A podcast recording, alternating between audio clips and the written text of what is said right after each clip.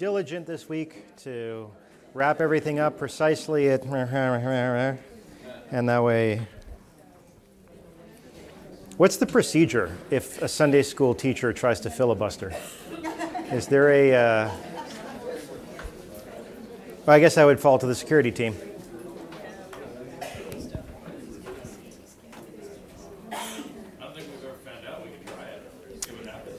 We, and I'm sure we will someday when I'm not part of the problem. You know, science says that if you're not part of the. Now, how does it go? I wasn't prepared for that stupid pun. If you're not part of the solution, you're part of the precipitate. That's what it is. Precipitate. Precipitation.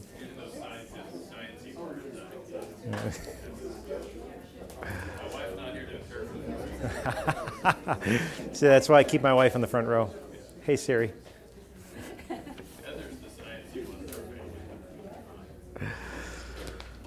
All right. Seems like we have a majority here.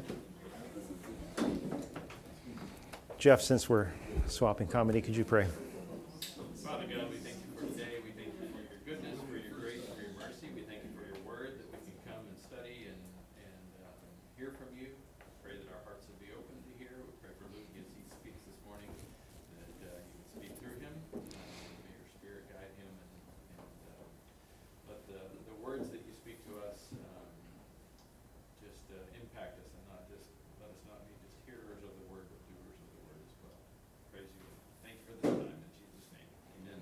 Amen. So last week we covered um, Jesus proclaiming the new covenant with the figurative body and blood, um, which is alluding to what we're actually going to cover here the, the literal, uh, his literal body and blood. Um, there was the assertion of the apostles to remain faithful despite Jesus' prophecy that they would desert him, the prayer in the garden, uh, his arrest, and his trial before the religious leaders.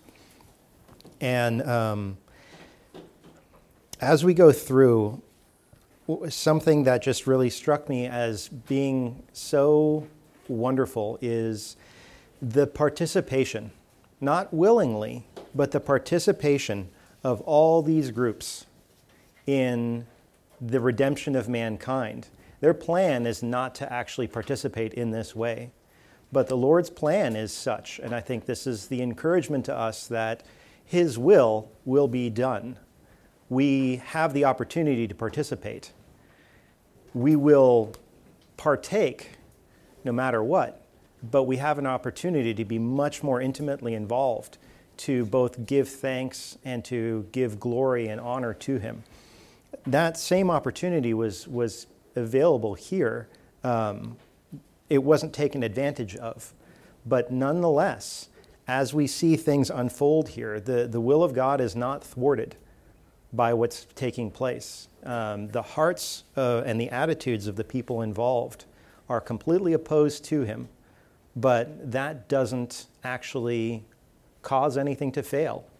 And I think that's an important reminder one, that the Lord's ability to redeem is for anything, but to be very careful that as we see the Lord use things and as we see the Lord redeem things, to not therefore say, well, that thing therefore is good no, that's just, it's a measure of the Lord's ability to redeem is, is incredible. It is so powerful.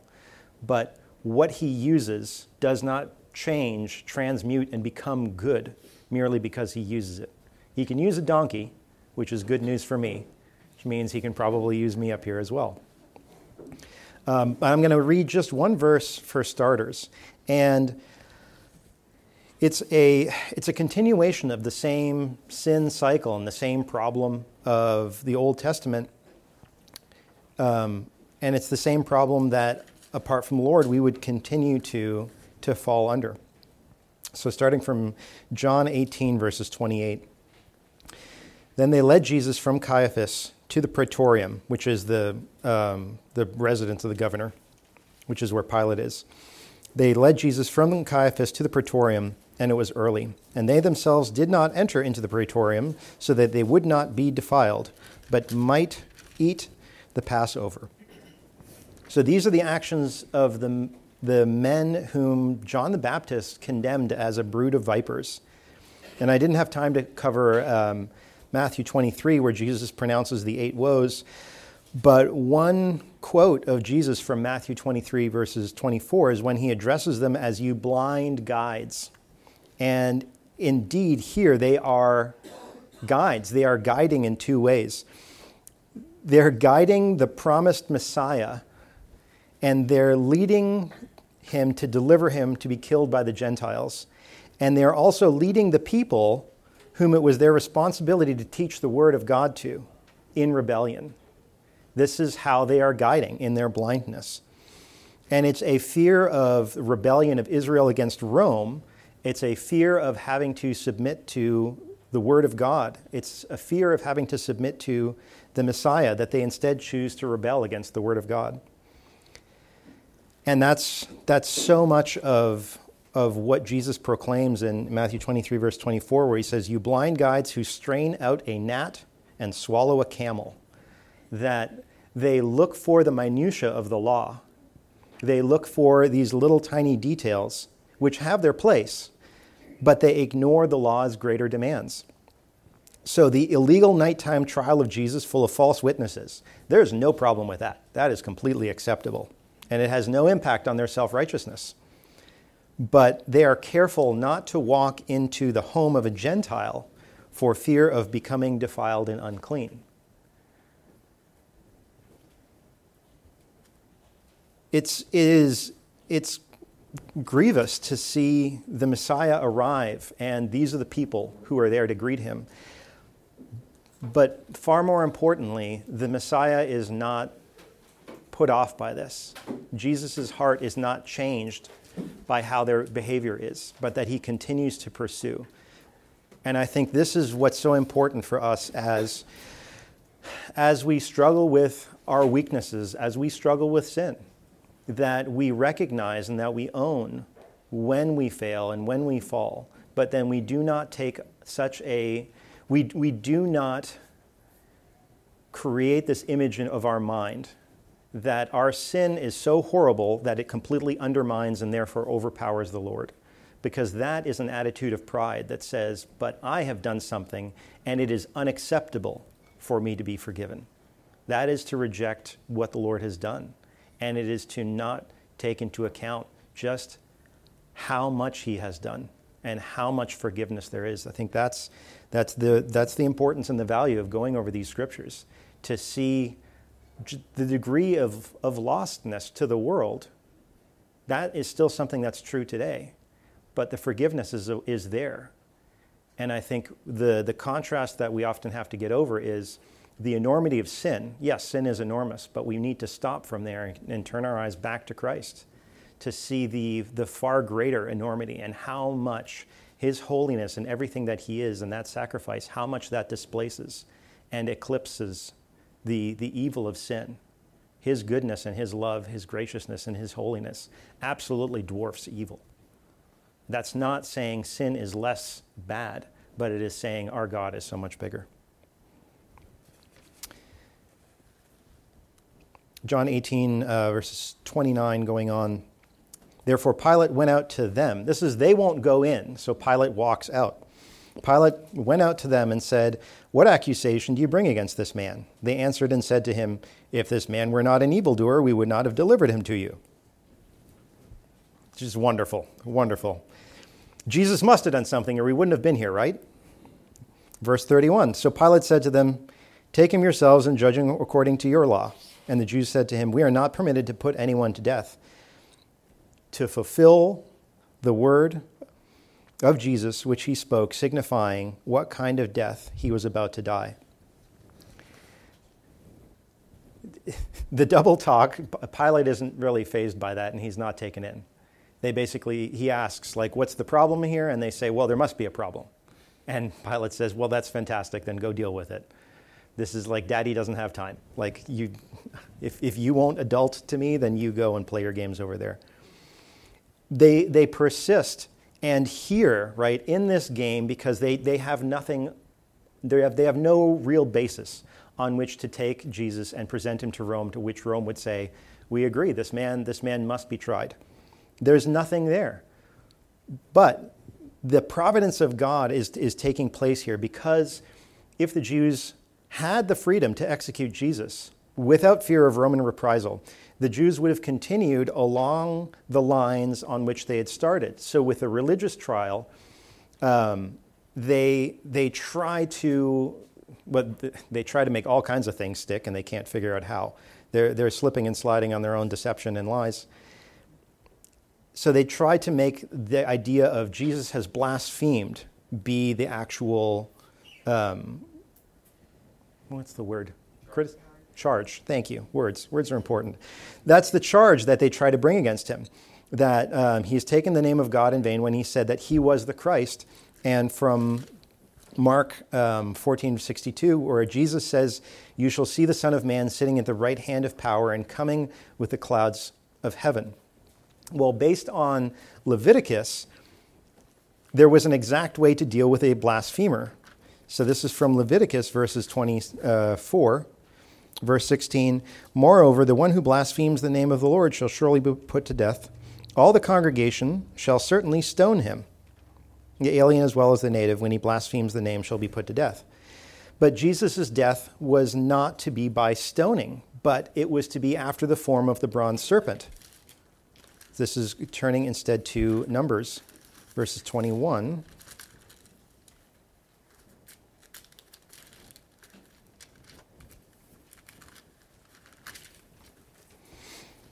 Verses 8 and 9. The Lord said to Moses, Make a fiery serpent and set it on a standard, and it shall come about that everyone who is bitten, when he looks at it, he will live. And Moses made a bronze serpent and set it on the standard, and it came about that if a serpent bit any man, when he looked to the bronze serpent, he lived. There are, there's so much symbolism, there is so much preparation in both the Old Testament but also just throughout history that the Lord has made as a way of desiring to communicate his heart so that we would have a certainty in who he is. And all of that history, it, it humbles me when I read it, just how careful he is to create these images, to set these things up, because again, it's, it's, it's easy to read scripture when Jesus is telling the apostles, I'm going to die, and they say, I, I don't get it. And it's, it's easy for me because I, I know how it ends, but I don't know that about my own life. And the Lord does the same thing with me, where He's like, it, It's okay, I will provide for you. I'm like, I, I don't understand. I don't understand. And it's just this thing of like, that, that's fine, but then at least trust and have faith. From John 3 13, Jesus himself saying, No one has ascended into heaven but he who has descended from heaven, the Son of Man. As Moses lifted up the serpent in the wilderness, even so must the Son of Man be lifted up, so that whoever believes in him will have eternal life. For God so loved the world that he gave his only begotten Son, that whoever believes in him shall not perish, but have eternal life.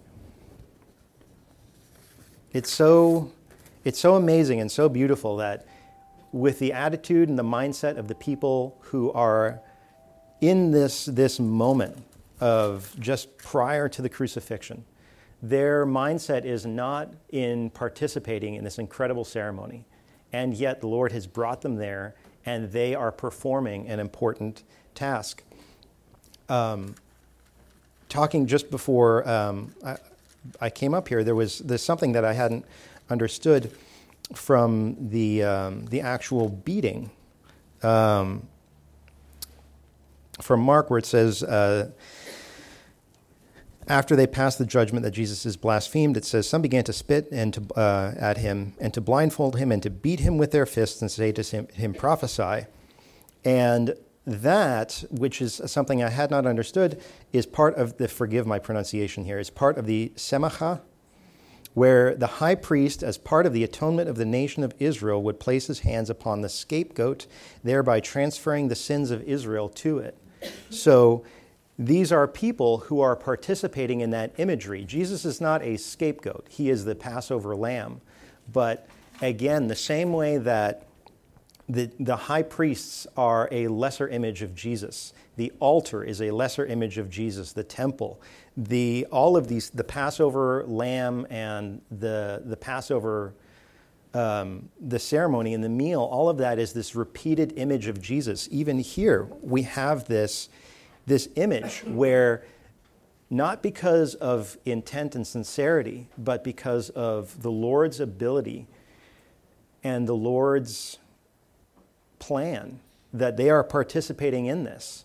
And I think how significant that is to be able to answer questions like as we continue to go through. Why doesn't he say anything here? Why doesn't he say anything here? Because there's a purpose that's being fulfilled.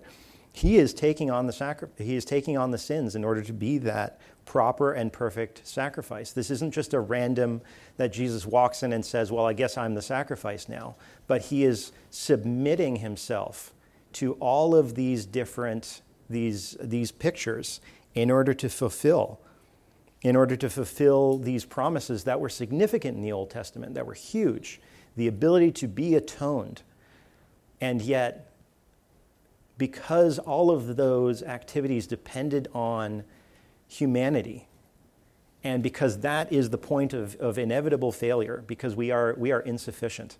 And here, he is the one who is taking it all on when I got to teach this material at His Hill um, several thousand years ago, the, the two favorite assignments that um, I gave were um, having to do a word study on propitiation and explain what is propitiation. Um, because they had to type, and I got to read, I, I got to sit and just read pages and pages of people explaining why the sacrifice of Jesus is such a big deal. And then the final paper was explain why is it, why is it necessary for Jesus to be completely God and completely man? And then explain if you take one of those things away and then take the other things away, why does the sacrifice now mean nothing? And getting to sit through and just, again, be refreshed in my own spirit of people speaking to me about what is the significance of this. And here it's, it is that he is, he is taking on both parts of the covenant he is taking on God's part and man's part and fulfilling it perfectly for everyone involved. He is the perfect mediator. Going back to um, John, Pilate also, just in terms of unwilling participation, Pilate doesn't want any part of this. There's a bunch of history, but he's basically learned, like, don't get involved, don't touch it. Like, everything in this place that he's been sent is basically this tar baby. Like, low profile and just try to survive and then try to leave. So he doesn't want to interact and he doesn't want to be in the middle of this. Finding out that Jesus is from Galilee, he says, Perfect, not my jurisdiction, and carts Jesus to Herod because this is, there's, a, there's an interesting but potentially very, very boring um, political layout and uh, geography where um, Herod has some jurisdictions over some regions and um, not. Not that politics are confusing today. Um, but there is this opportunity for Pilate to basically say, I don't need to do anything here. Herod then mocks Jesus by putting the purple robe on him, again, purple being a color of royalty and kings. Herod's doing it out of mockery. And yet, in that, they, he is correctly recognizing Jesus, even though he's not intending to do so. He is giving honor, but again, the important point is that does not make Herod's activity good, but it means that the Lord can still redeem. And then he returns Jesus to Pilate, who still doesn't want to be in the middle of this, but this is where the crowd decides you are the middle of this. And there are so many attempts um, that Pilate has where he, he doesn't want to execute Jesus. So he orders him scourged and beaten. The soldiers call out, Hail, King of the Jews, and they slap Jesus in the face. And afterwards of all of this, Pilate reasons, having horrifically abused this innocent man, because he can't find anything wrong. Surely it's safe to release him now, because nobody can tell me that he's done anything. They sure are mad. We can't figure out why, because no one will say anything. So at least if we massively abuse him and mock him and beat him, then this shame should be enough to address some unspeakable nothing. But the chief priests at this point call out for Jesus to be crucified. John 19, starting from verse 10. So Pilate said to them, Do you not, or said to him, Jesus, Do you not speak to me? Do you not know that I have authority to release you, and I have authority to crucify you? Jesus answered, You would have no authority over me unless it had been given unless it had been given you from above. For this reason, he who delivered me to you has the greater sin. As a result of this, Pilate made efforts to release him, but the Jews cried out, saying, If you release this man, you are no friend of Caesar. Everyone who makes himself out to be king opposes Caesar. Therefore, when Pilate heard these words, he brought Jesus out and sat down on the judgment seat at a place called the pavement, but in Hebrew, Gabbatha. Now it was the day of preparation for the Passover. It was about the sixth hour. And he said to the Jews, Behold your king. So they cried out, Away with him! Away with him, crucify him. Pilate said to them, Shall I crucify your king? The chief priests answered, We have no king but Caesar. So then he handed him over to them to be crucified. What's so important here, this is Jesus is not passively allowing, but he is actively maintaining and he is actively moving himself towards the cross. And it doesn't potentially look like it because he doesn't seem to say or do anything. But I think that's the significance because there are so many things and so many moments along the way where he could have stopped this. Just looking at how he teaches and how he reproves the various groups that come to try to trap him in Scripture. The religious trial is something that he could have shut it down so many ways and embarrassed and shamed them for the supposed wisdom that they have because he has done that before. And that's the same thing, the, the various accusations where um, what's brought, brought against him is, well, he says it's, uh, they, we shouldn't pay taxes. And you go back and it's like, no, that's exactly what he didn't say. He said, Show me the coin whose picture is on it, Caesar's. Render to Caesar what Caesar's. If the coin is Caesar's, then pay the taxes. But it's not his will, but the Father's will that is to be done with all of this, to, to see, I think, the, the significance and the preparation. Because it's one thing, most of us have had to have uncomfortable conversations at one point or another in our life. And when you know that circumstance is coming, if it's coming within a couple hours, it's usually easier. But if it's something where you have to wait a longer, extended period of time before you can have an uncomfortable conversation, it's that just, okay, just sit around and wait a while. And it's difficult and it weighs on us to understand the context, the preparation that has gone into Jesus' heart for this, I want to look back at Isaiah 53.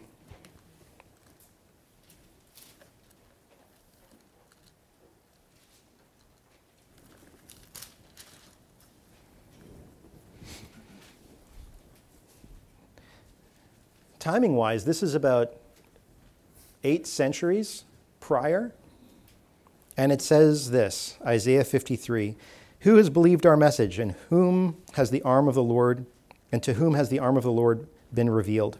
For he grew up before him like a tender shoot, like a root out of parched ground. He had no stately form or majesty that we should look upon him, nor appearance that we should be attracted to him. He was despised and forsaken of men, a man of sorrows and acquainted with grief, and like one from whom men hide their face. He was despised, and we did not esteem him. Surely our griefs he himself bore, and our sorrows he carried. Yet we ourselves esteemed him stricken, smitten of God, and afflicted. But he was pierced through for our transgression, and he was crushed for our iniquities. The chastening for our well being fell upon him, and by his scourging we are healed. All of us, like sheep, have gone astray. Each of us have turned to his own way, but the Lord has caused the iniquity of us all to fall on him. He was oppressed and he was afflicted, yet he did not open his mouth like a lamb that is led to slaughter, and like a sheep that is silent before its shears. So he did not open his mouth. By oppression and judgment he was taken away. And as for his generation, who considered that he was cut off uh, who considered that he was cut off out of the land of the living for the transgression of my people, to whom the stroke was due. His grave was assigned with wicked men, yet he was with a rich man in his death, because he had done no violence, nor was there any deceit in his mouth. But the Lord was pleased to crush him, putting him to grief. If he would render himself as a guilt offering, we will see his offspring. He will, uh, he will see his offspring. He will prolong his days, and the good, good pre- pardon, and the good pleasure of the Lord will prosper his hand. As a result of the anguish of his soul, he will see it and be satisfied. By his knowledge, the righteous one, my servant, will justify the many, as he will bear their iniquities. Therefore, I will allot him a portion with the great, and he will divide the booty with the strong because he poured out himself to death and was numbered with the transgressors. Yet he himself bore the sin of many and interceded for the transgressors. The not general knowledge, oh, the crucifixion and the rejection will be difficult, but the specific knowledge was there beforehand, before Jesus was born.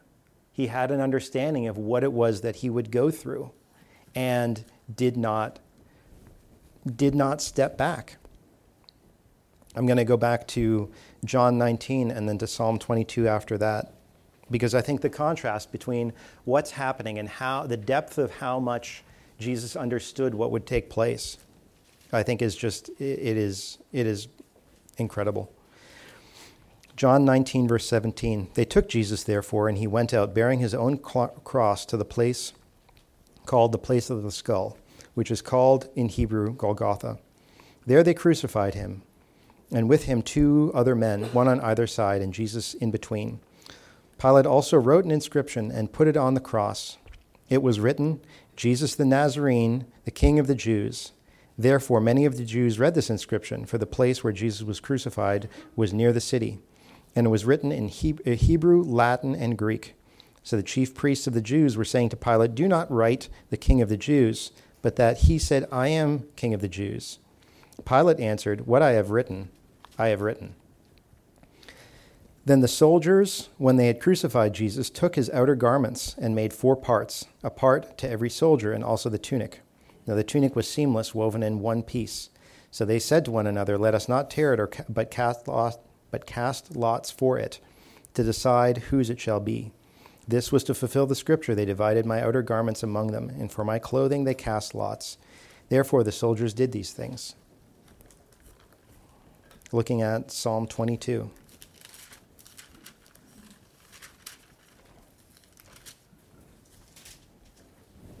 And I think the, the significance and the, the anguish of the Garden of Gethsemane, I think, is very, very much more understandable when we read these things and when we read Psalm 22. Jesus isn't ignorant. He doesn't know what, he, he isn't ignorant of what will happen. He understands. And it's because he understands that's where that need for prayer, that need to go to the Lord comes from, to, to go to his Father. Psalm 22 My God, my God, why have you forsaken me? Far from my deliverance are the words of my groaning. O oh my God, I cry by day, but you do not answer, and by night, but I have no rest. Yet you are holy. O you who are enthroned upon the praises of Israel. In you our fathers trusted. They trusted, and you delivered them. To you they cried, and they were delivered. In you they trusted, and were not disappointed. But I am a worm and not a man, a reproach of men, and despised by the people. All who see me sneer at me. They separate with the lip, they wag the head, saying, Commit yourself to the Lord. Let him, let him deliver him. Let him rescue him because he delights in him. Yet you are he who brought me forth from the womb. You made me trust when upon my mother's breasts. Upon you I was cast from my birth. You have been my God from my mother's womb. Be not far from me, for trouble is near, for there is none to help. Many bulls have surrounded me. Strong bulls of Bashan have encircled me. They open wide their mouths at me, as a, ra- uh, as a ravening and a roaring lion. I am poured out like water, and all my bones are out of joint. My heart is like wax, it is melted within me. My strength is dried up like a potsherd. And my tongue cleaves to my jaws, and you lay me in the dust of death. For dogs have surrounded me, and a band of evildoers has encompassed me. They have pierced my hands and my feet. I can count all my bones. They look, they stare at me. They divide my garments among them, and, they, and for my clothing they cast lots. But you, O Lord, be not far off.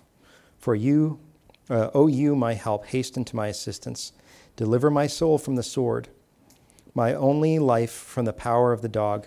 Save me from the lion's mouth, from the horns of the wild oxen, you answer me. I will tell of your name to my brethren, and in the midst of the assembly I will praise you. You who fear the Lord, praise him. All you descendants of Jacob, glorify him, and stand in awe of him, all you descendants of Israel. For he has not despised nor abhorred the affliction of the afflicted, nor has he hidden his face from him. But when he cried to him for help, he heard.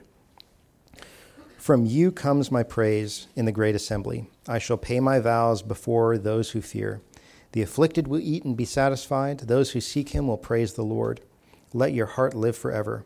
All the ends of the earth will remember and turn to the Lord, and all the families of the nations will worship before you. For the kingdom is the Lord's, and he rules over the nations. All the prosperous of the earth will eat and worship. All those who go down to the dust will bow before him, even he who cannot keep his soul alive. Posterity will serve him. It will be told of the Lord to the coming generation. They will come and will declare his righteousness to a people who will be born that he has performed it.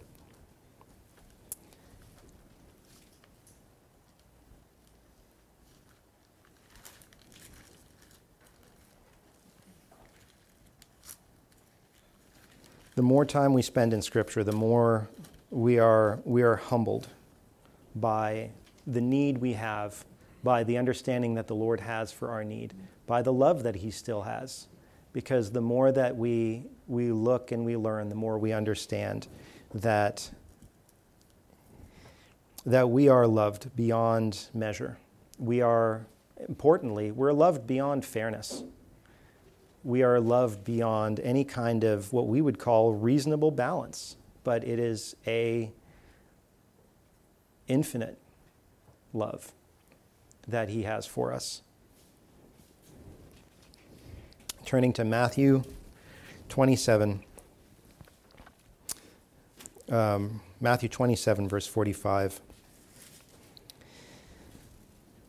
Now, from the sixth hour, darkness fell upon the land until the ninth hour. About the ninth hour, Jesus cried out with a loud voice, saying, Eli, Eli, Lama Sabachthani. That is, My God, my God, why have you forsaken me? And some of those who were standing there, when they heard it, began saying, This man is calling for Elijah. Immediately one of them ran, and taking a sponge, he filled it with sour wine and put it on the reed, and gave him a drink. But the rest of them says, Let us see whether Elijah comes to save him. And Jesus cried out again with a loud voice, and yielded up his spirit. And behold, the veil of the temple was torn in two from top to bottom, and the earth shook, and the rocks were split. The tombs were opened, and many bodies of the saints who had fallen asleep were raised. And coming out of the tombs after his resurrection, they entered the holy city and appeared to many. Now the centurion and those who were with him, keeping guard over Jesus, when they saw the earthquake and the things that were happening, became very frightened and said, Truly, this was the Son of God.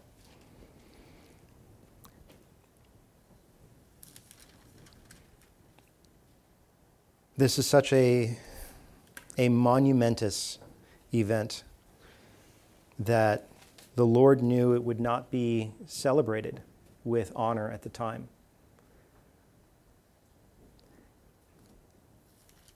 That Jesus himself knew what would take place. And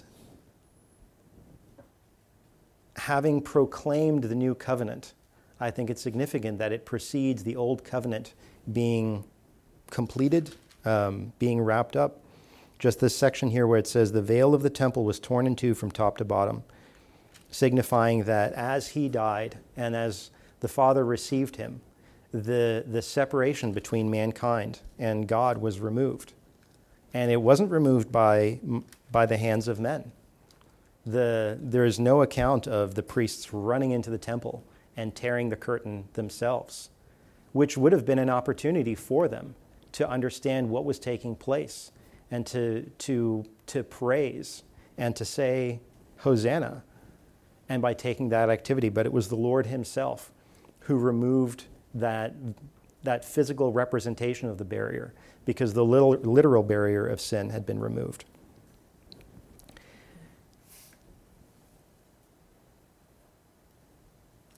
There's, there's so much more here, um, but there isn't time, so I want to, I want to finish by going to Hebrews again.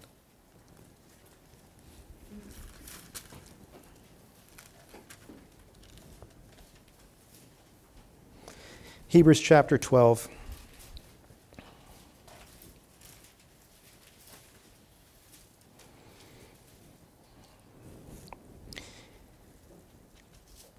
Therefore, since we have so great a cloud of witnesses surrounding us, let us lay aside every encumbrance and the sin which so easily entangles us, and let us run with endurance the race that is set before us, fixing our eyes on Jesus, the author and perfecter of faith who for the joy set before him endured the cross, despising the shame, and sat down at the right hand of the throne of God. For consider him who has endured such hostility by sinners against himself, so that you will not grow weary and lose heart.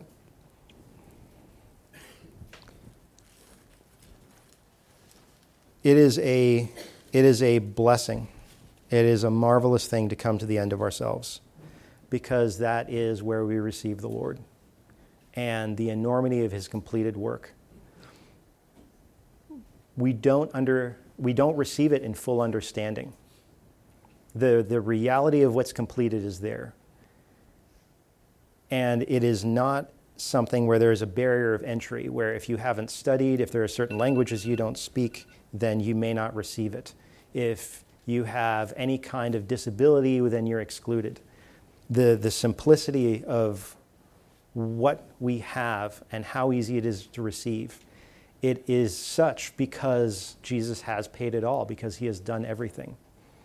And the, the privilege for us that as we look back and as we, as we sneer at people who didn't understand that he was God, we are those people in, in, in very similar ways because we look and with hindsight, we say, well, yeah, but you should have understood but it's the same that's true of us that our life hasn't been finished yet, but He is still God.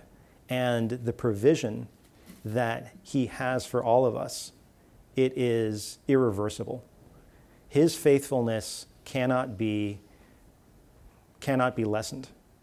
And so the opportunity that we have is to say thank you and to move forward, not because we have any idea of what's going to happen, but because we understand we have met the author and the perfecter of faith. It is a, a mighty God that we serve. And again, to realize that if we have received Jesus, then there is nothing left to add. We have been made perfect and complete. And it's not because we feel perfect and complete, but it's because of who He is.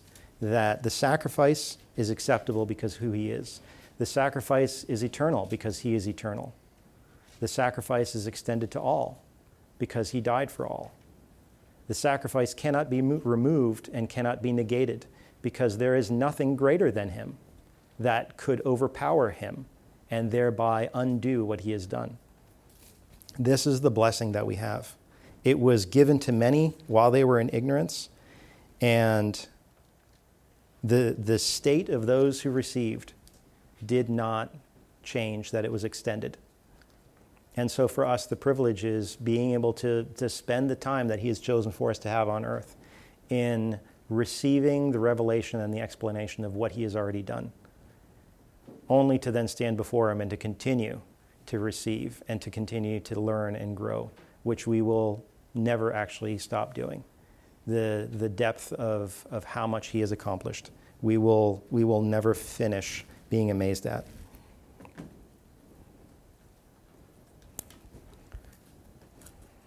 I'm going to pray.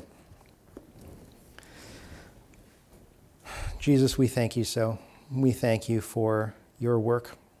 We thank you that your love has overcome everything. Your love has overcome our sin. Your love has met the demands of righteousness and holiness and perfection. We thank you We thank you that you are everything that we need, both as our sacrifice, our high priest, as our hope and our life and our future. We thank you. We thank you in your name that you reign, that you are sovereign. And we pray that as we would go forward this week, as we would see the reversals and the impossibilities presented to us in this world, and these assertions that you are insufficient, that we would receive those, we would see those, and instead we would choose to trust. We would respond in gratitude for who you are, and that we would look forward to you proving that your victory is inevitable. In your name we pray. Amen.